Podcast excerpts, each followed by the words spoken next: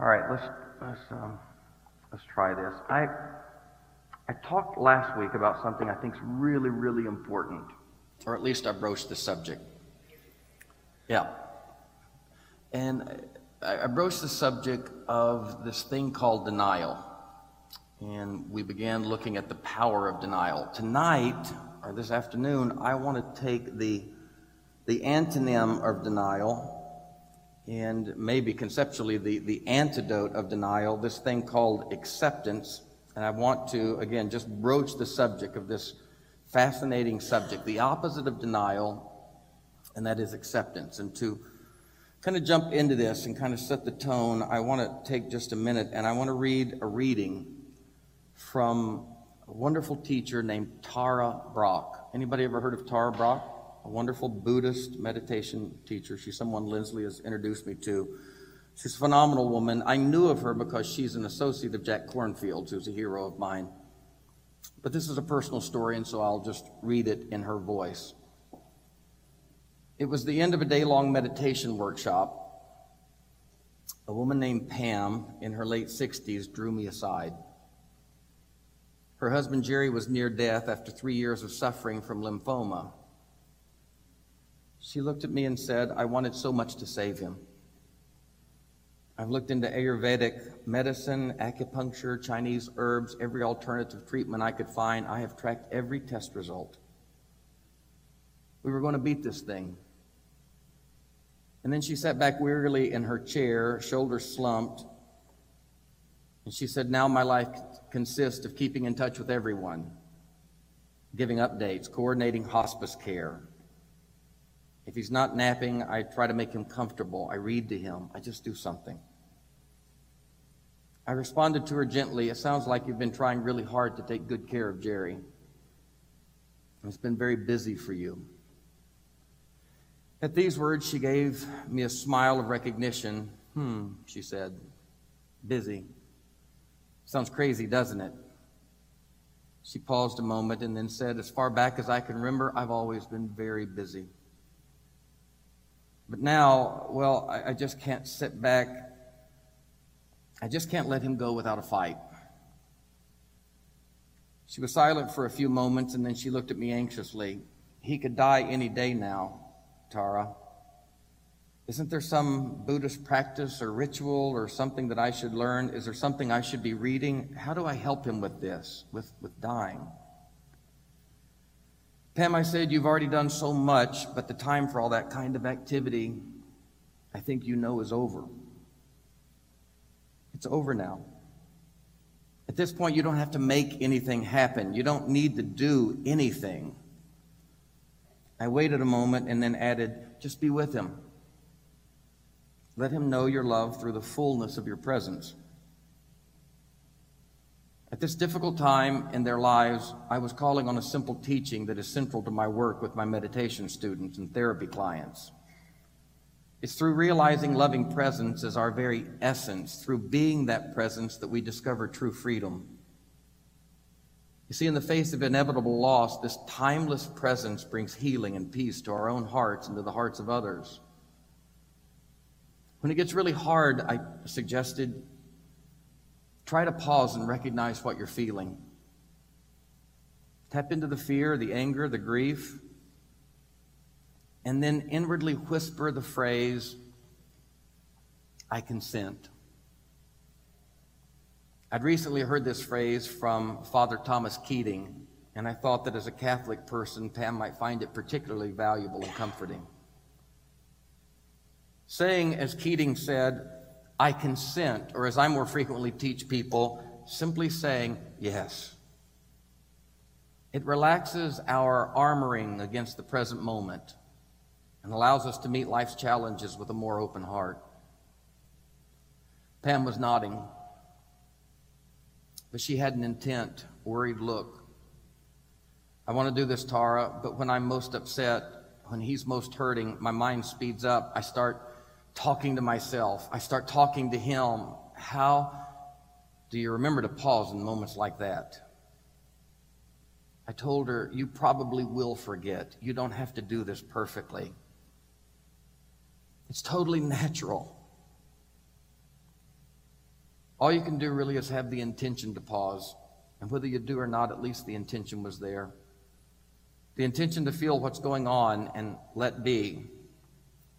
At this release, Pam's face softened with understanding. She whispered, I can do that. I can intend. With all my heart, I can intend to be there for him. A month after our conversation, she called to tell me what had happened after the workshop. She acknowledged that even in those final weeks of her husband's life, she had struggled with the urge to be busy, to find ways to feel useful. She shared that one afternoon, Jerry began talking. She said he didn't talk much in those last days, but he began talking about having only a short time left. He began talking with a very sweet peace about not being afraid of death. She said, as he was talking, I bent over, gave him a kiss, interrupted him, and said quickly, Oh dear, today's been a good day. You seem to have more energy. Can I make you some herbal tea? He fell silent in the quietness, she said, shook her. It became so clear to me in those moments that anything other than listening to what was really going on, anything other than being fully present, actually separated us. I avoided reality I avoided acceptance by suggesting a kind cup of tea. And yet I realized that my attempt to steer away from the truth took me away from him, and that was heartbreaking. Before she ended the call, Pam shared with me what she considered to be the gift of her last few days with Jerry, the answer really to her prayers. Finally, as I paused, as I lived into this intent to simply be with him, to accept that this was happening. She said, ultimately, in the silence, I could see past a sense of him and a sense of me. It became clear that we were a field of loving. We became more than Jerry and Pam. We became total openness, warmth, light.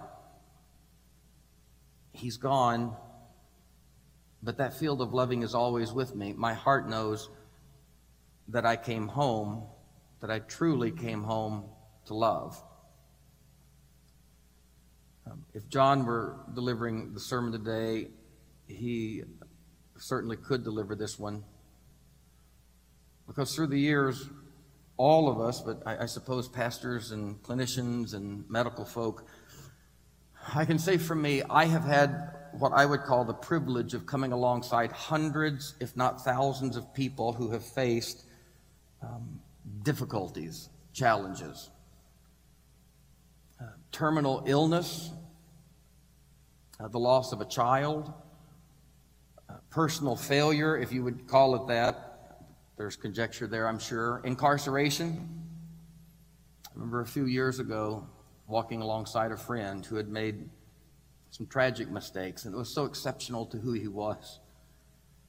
The devastation for him, his family, the incarceration that ensued.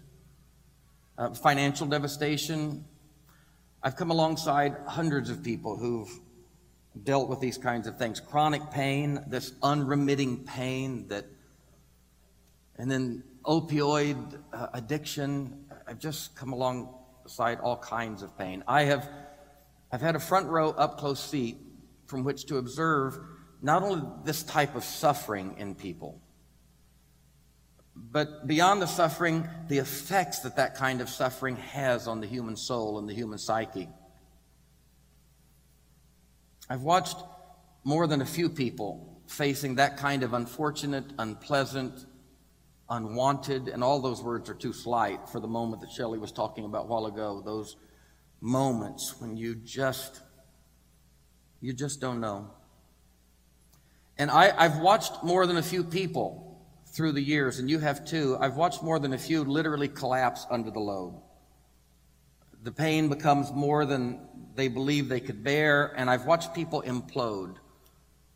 I've watched people just escape it all, some literally by ending their lives, others more indirectly in their lives by psychologically giving up and giving in and just checking out. And that kind of protracted, prolonged tortured, time release form of suicide may be the saddest of all when you just watch a friend, Matt, just give up. We all know that there are passive ways to take one's life as well as there are active ways. And the reality is the temptation to give up on this life in those moments is not a badge of shame. I mean, even a hero, a Christian hero like St. Paul felt this. I mean, we sterilize and sanitize his words to the point they're really almost meaningless at times. But in 2 Corinthians 5, he said, I want you to know that times grew so hard. And if you want to know the difficulty, read 2 Corinthians 4. It was really hard on this guy. We don't know the specifics, but in 2 Corinthians 1, he said, literally, things got so bad for me that I despaired of life. And when you, when you look at that phrase, despaired of life, the knee jerk is to think that it means I was afraid I was going to die. It's bigger than that. He said things got bad and I was afraid I was going to die, and then things got worse and I was afraid that I wouldn't. I despaired of life.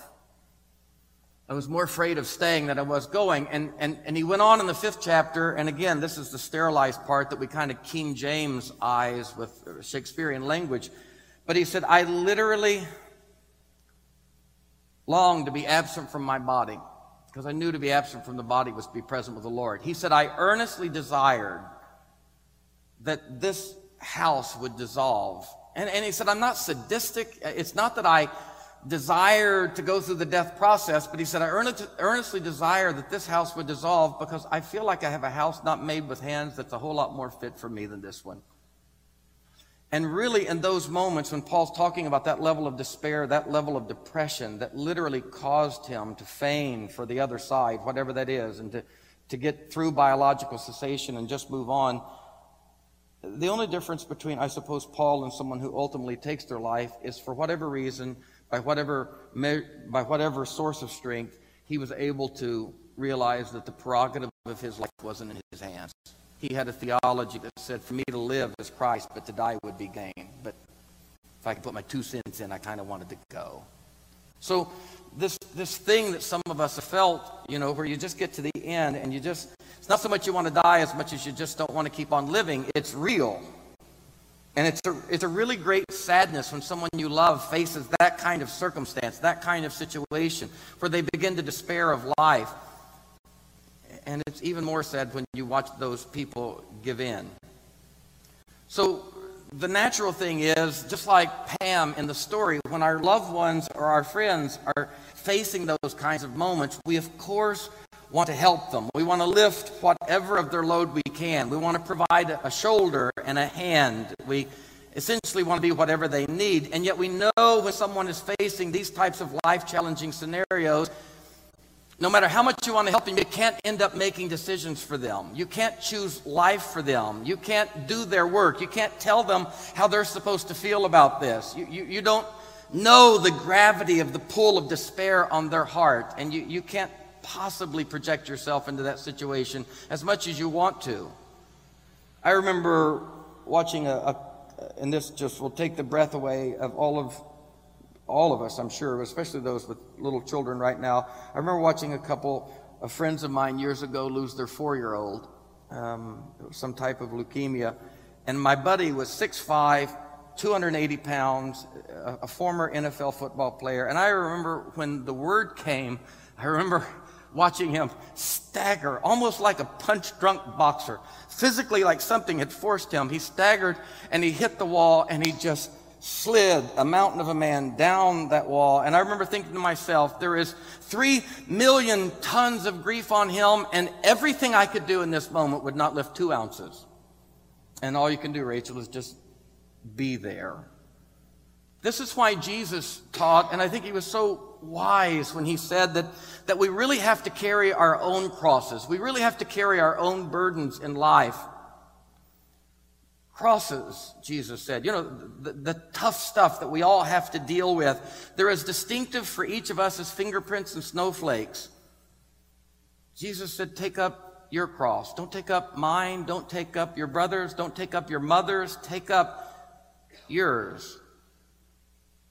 The point is, we can and we must come alongside others, but we cannot take their place. We can help other people with their burdens, but in the end, we can only bear our own and they theirs.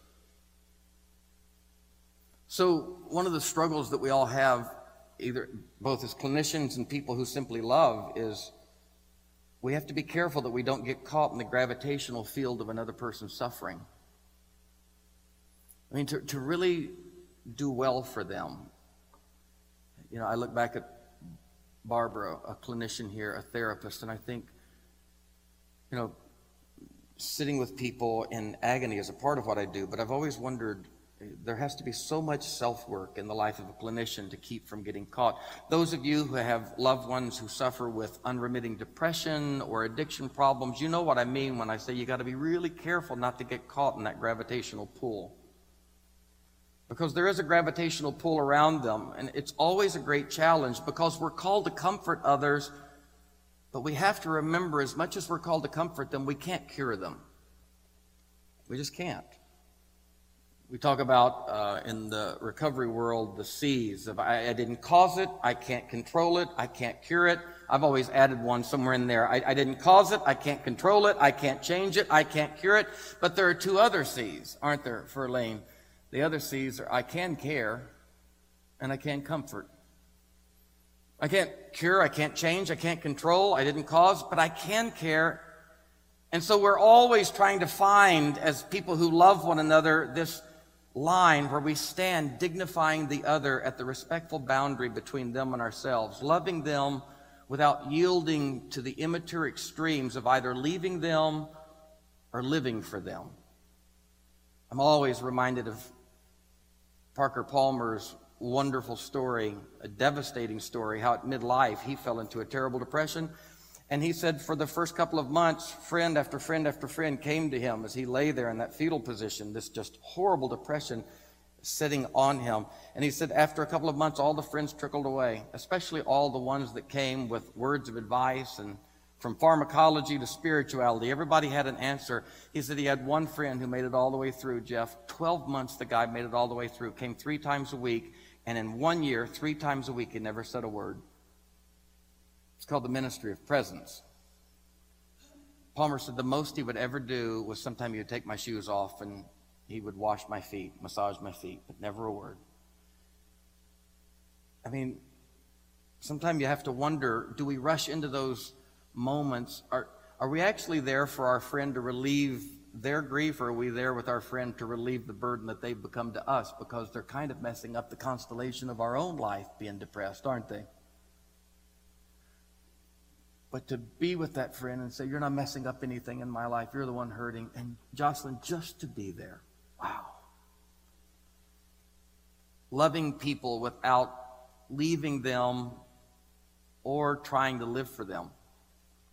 Per our own journey with these types of difficult circumstances, the crosses that we personally bear, per our own attempts to find a way to not only bear them, but even more than bear them, to kind of lean into them. And that sounds kind of odd talking about difficulties and crosses, but to lean into a cross, to lean into the vicissitudes, and to find a way not only to bear them, but to redeem them in some, in some soul making process.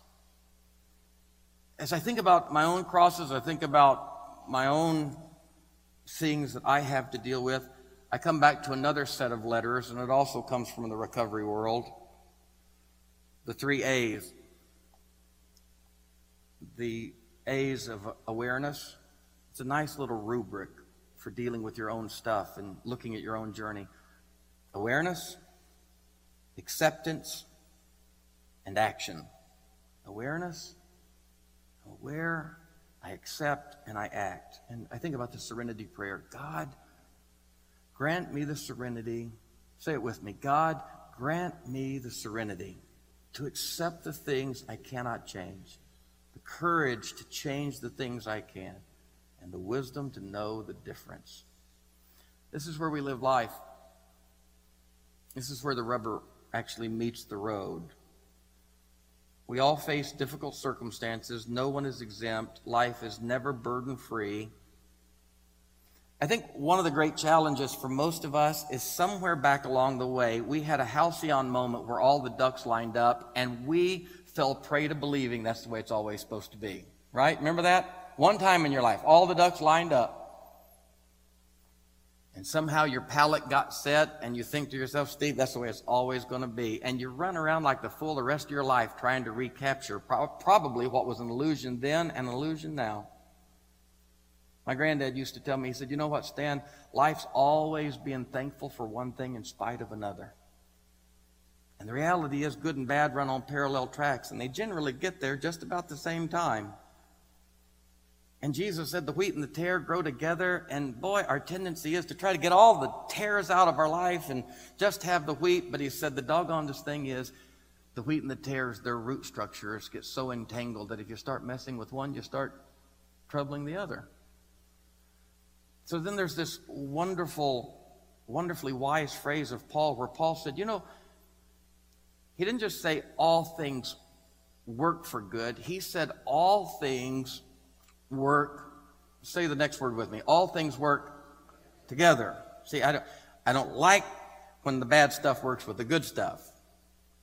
I like all my good stuff over here. I like my bad stuff over here. I'm, I, that's, I know there's a medication for that, but I like school lunch trays. I don't like my corn juice over on my potatoes. Always have. Fine dining for me is a divided tray where none of the gravy gets on the, uh, on the applesauce. People say, well, it all goes to the same spot. Yes, but you don't have taste buds in your stomach. That's gross. And I'm, I'm just kind of a one thing at a time kind of person. I compartmentalize. Paul said, you just can't do life that way. He said, all things work together. My grandmother used to say, you know, we love the sugar, but it's a cake isn't all sugar. There's some baking powder and raw eggs and somehow you take the sweet stuff and the bitter stuff and you mix it together and you expose it to heat for an extended period of time and this cake comes out. A mixture of good things and bad things. Jesus said it these things get intertwined. And i remember alan and marilyn bergman great songwriters. Windmills of my mind, Windmills of Our Mind, The Way We Were, How Do You Keep the Music Playing, and one of my favorites that that old Jewish couple wrote was Where Do You Start? Where do you start? One of the greatest breakup songs of all time. I'm kind of a masochist that way. I like that kind of uh, listen to the sad songs, but Barry Manilow wasn't anybody's fool. I don't care what you say. There's good stuff in there. Weekend in New England and looks like we made it. But anyway, I, I digress. Where do you start? How do you separate the present from the past? How do you deal? How do you deal with all the things you thought would last that didn't last? Look around. Which books are yours and which tapes and dreams belong to you and which are mine. Our lives are tangled like the branches of a vine that intertwine. With bits of memory scattered here and there, I look around and don't know where to start. Good and bad run on parallel tracks, and they generally get there about the same time. And Brother Hardwick, Steve used to say, if you hadn't had these kind of times, hang on, your time's coming. 1 Corinthians 10 13 said, I just, for whatever comfort it is, whatever you're going through, just know this, Paul said, there's, there's really nothing that's happening to you that isn't common. It may be hurtful, but it's not uncommon, and that isn't that isn't to gloss over, it's not to trivialize, it's not to diminish this hurt that you feel, others have felt it too, others have made it through. Per the three A's, difficult circumstances like the one I'm talking the ones I'm talking about make the first step of awareness pretty simple. Some things you just can't avoid. They are tough enough and they are blatant enough that you can't help but be aware of them. You wish you could, but as much as you might want to deny them, you can't. They make themselves virtually impossible to deny or be aware of are unaware of. And, and the interesting thing about really tough stuff, we are taught naturally by life anytime we feel pain to seek the resolve of pain. Anytime we encounter discomfort, we are taught to relieve it. And so our normal response to any kind of discomfort is to react immediately. And in a lot of situations, that's exactly what we should do, especially those of a physical kind. If you're too cold, get warm. If you twist your ankle, get off of it. If you touch a hot stove, pull your hand away. But there are other types of circumstances not quite as straightforward as the physical.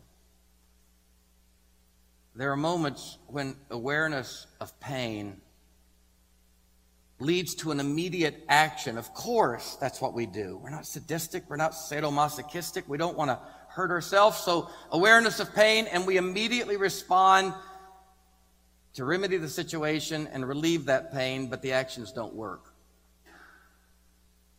and we respond again and the actions don't work and we respond again and the actions don't work and again in the course of sacred literature and sacred lore there's all kinds of stories i mean this is this is jesus in gethsemane please please please and talk about taking your own journey there were thousands and then there were 70 and then there was 12 and then there was 11 and then there was 3 and then he took those 3 out and the Bible said he set them down at a little place and he went a little further because you always have to go a little further, even those closest to you. There is a stretch in your journey they can't go. There's that last little trail where he had to set them down and say, I guess this one's mine. And the Bible says he went a little further and fell on his face. It's interesting. He went a little further, fell on his face, being in agony. Just. And the three went with him only so far, and he began to pray, please, not this. Uh, compounding the agony was when he came back, he found them asleep. That hurts. And he woke them up and he went back and he prayed a little while longer. I mean, awareness, please, no. I, I think about Paul. We talked about this a few weeks ago. Paul had this thing he called the thorn in the flesh. And he said concerning this thorn, he doesn't tell us what it is. I'm afraid if heroes of ours like Paul told us what the thorn was, then only the folk with that particular thing would think they could identify. But, you know, pain is pain. And Paul was very generous when he said, just, just let me don't impose the specifics on you. Whether it was diabetes or relational difficulties or whatever it was, he said, that's not important. Important is what this thing did to me. He said, I had this thorn. And he said, I did what you always do when you become aware of pain. He said, I begged. Butch, he said, I literally begged God incessantly for this thing to be removed from me. And he said it, it, it didn't budge. Awareness, and, and you, you jump straight to action. And a lot of time, awareness and you jump straight to action, it works. But Paul said, I just continued incessantly to pray about this thing and it wouldn't budge. Awareness doesn't always lead immediately to action, and even when it does, action doesn't always work. Awareness is an important step, and it includes taking the time sometimes to back up. I mean, to, to look at this grain of the universe that you're beating your head against. As C.S. Lewis said, certainly the scripture says to knock on the door, but it doesn't say you've got to bloody your knuckles. And at some point with those bloody knuckles, Stephen, you got to step back and say, something's, am I missing something here? I'm used to having the religious abracadabra. I'm, I'm used to having, you know, that spell that I can cast in Jesus' name that causes mountains to move and waters to recede and circumstances to change. And then all of a sudden you're Jesus himself. And the grain of the universe is not budging. And you're Paul, and the thorn is unremitting. And, and you have to back up and you've got to say, okay, awareness is diagnosis, acceptance is prognosis. Action is prescription and treatment plan. And, and it just might be that I'm jumping to a prescription and a treatment plan based on a wrong prognosis. It's based on a wrong diagnostic. And there's time that you have to find that place that Jesus came to in Gethsemane where he's saying three hours worth of please until he finally whispers, nevertheless. And there's this shift. It's called acceptance. Where you back up and you realize, I may have misdiagnosed this thing. There is something here that I just might be missing, that frenetic action and awareness hell isn't going to solve. You're, you're Paul, and, and, and you're literally saying, You got to get this thing out of my side because it's ruining my life and impeding and impairing my ministry. And Paul said, By the time, by the time I finally could hear, God was saying to me, My grace is sufficient, which is a really euphemistic, nice way of saying, No. The thorn's not budging here. And, and then this whole diagnosis where you know that you know, you know, we just, golly, I grew up knowing that if you really knew Scripture and sang the songs right and paid your tithe, that you could pretty much, whenever life hits you, figure out within about five minutes what part was the devil and what part was life and what part was God. Geez, the longer I live, the more I realize the admixture of good. I, I don't even, the binary of what's good and bad, what's making me and what's breaking me, who the heck knows? I think by the time Job was done, you know, everybody has a theology on the story of Job. There was this devil involved, and there was life involved, and natural disasters, and then God was somewhere up there. And I think if you would have asked Job in the end, okay, Job, tell me, was that God Satan, or life, I think Job would have said, absolutely. And I don't know how to untangle it. I don't know what parts brain chemistry. I, I don't even, I'm not even worried too much about, it, you know, ass, assessing personal culpability and corporate complicity. I just know I'm here. Paul said there was this thorn, and I thought it was going to ruin me. And by the time I heard the re-diagnosis, I was able to take my hands from the position of extricating it to embracing it. And Paul said it's the same thing. It just occurred to me that this thorn is not an IV just to pump pain for the sake of pain and bitterness into my life. Paul said this thorn literally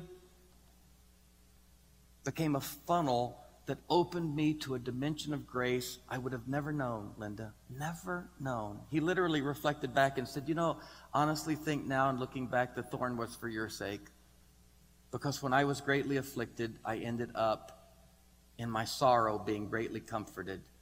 And my entire life in ministry has been a ministry of comfort. All I've been is a steward of my pain as I have comforted others with the comfort wherewith God has comforted me. Isn't that something? I thought it was going to ruin me. And in the end, the very thing that I didn't want on my resume is the very thing that actually, God, the thing that I resisted, the thing I kicked against. It's just like Jacob.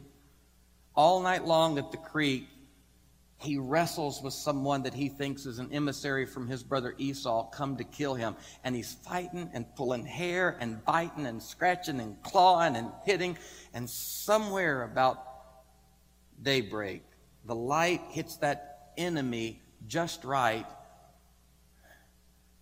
And Jacob realizes that he's been fighting all night long with the very God who came to save him.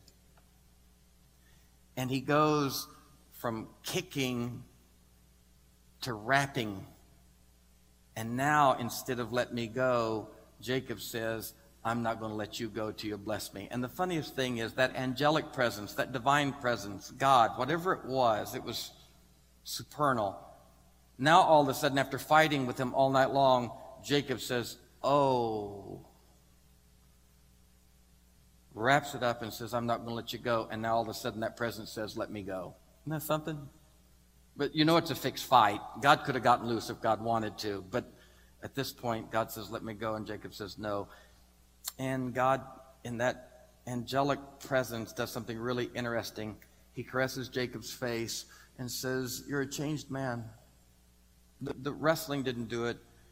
The wrestling just manifested. You're a changed man. You won't even be called Jacob the deceiver anymore. You're going to be called Israel. And as he caressed him, and Jacob leaned into this change that had come through so much pain and so much personal failure, as he leans into that new name, and presses his face into that divine caress.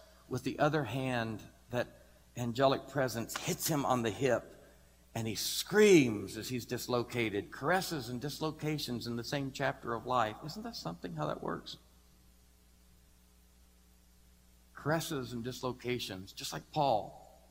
Paul's thorn chapter is his third heaven chapter. He said, I was coming down the staircase from the third heaven, and there was given me a thorn in the side. Thorns in third heavens, caresses and dislocations. And I've always thought it's really beautiful as Jacob came dragging that bum leg back across Jabbok. No, it's not Jacob, it's Israel. And the kids run out and they say, Dad, and his hair's messed up and his eye is black and his lips bloodied. And they're like, What happened to you? And he drags the leg and he says, I just got blessed. and an angel punches another angel and says, Boy, it doesn't look like a blessed man I ever saw. And God whispers, No, they normally don't. They usually they usually walk with bit of a hitch in their giddy up. So every time the barometric pressure gets a little high, it's a gift of grace to remind them about the caress and the change. Acceptance. At some point, attempts at denial fail and we yield to awareness.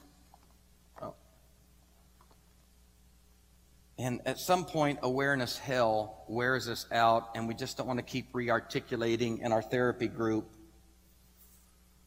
you know, the diagnosis. But acceptance, and we'll pick up here next week, acceptance really is where the tough stuff happens for us. Acceptance. Do you know the last two years I've been trying to write a book that we have formulated over the last 10 years here? It's a book that publishers and agents and everybody's wanting me to write about shame. You know, my whole deal that we've kind of formulated here together, it's not sin and separation, it's shame and estrangement. Two years, I've had publishers, agents, everybody waiting on me to get this dead gum book written. And I have used, Glenn, I've used every excuse not to write it. Church going through a lot, kids are going through a lot, lot to do, can't get to it. Three weeks ago, I realized why I couldn't write it, Steve. I hadn't accepted. Theoretically, I understood how tenacious and devastating shame is, but I had not accepted some things about shame. And I wanted to write a book for people who deal with shame, and I wanted to include all y'all's stories in it who've dealt with shame. But I couldn't write it because I was ashamed to write a book about shame. I couldn't write it because the only way the story makes sense is if I tell my story. And my story is not a story I want to tell.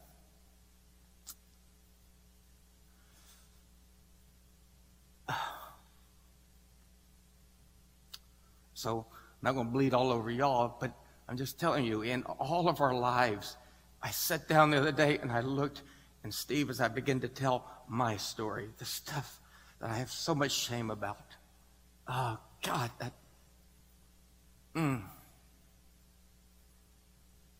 I began to get a release, and the pen began to flow, and the book will be written now. But I had to come to a place of acceptance. It's, it's not the perfect story, but I tell you what it is it's mine.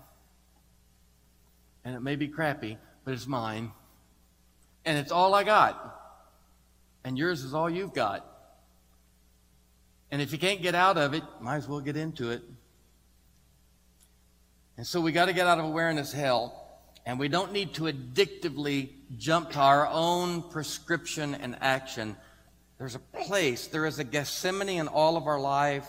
There is a wrestling match beside the River Jabbok in all of our life where we got to come face to face with ourselves and God's got to look at us and say, Your name's been Jacob, but it's Israel now and you're going to walk differently. Oh, great, I'm going to run faster. No, God said you're actually going to drag. but it's going to be different. And it's going to be good. And it's going to be a blessed walk. And that, brothers and sisters, is this thing called acceptance. Isn't that lovely? But it's not easy. But it sure is good. Can you say amen? Let's still our hearts and let's just pray for a moment here meditatively and just think about what all this means for us. We all have stories. We all have hard stuff that we would rather make a cup of herbal tea instead of deal with. Sweet Christ, may we hear you say, Blessed are those who mourn, blessed are those who are embarrassed, blessed are those who are humiliated, blessed are those who have a tough time with acceptance.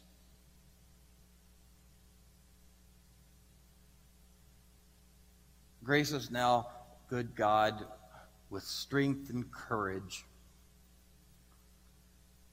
to not bear anybody else's, but to embrace our own, and to realize that the great alchemist in all of us, the divine presence of God in all of us, oh, what an alchemist it is. It can put all of it together and get the best tasting cake out of the heated oven of life that we could possibly imagine.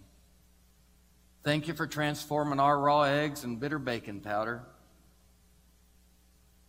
into the sweet cake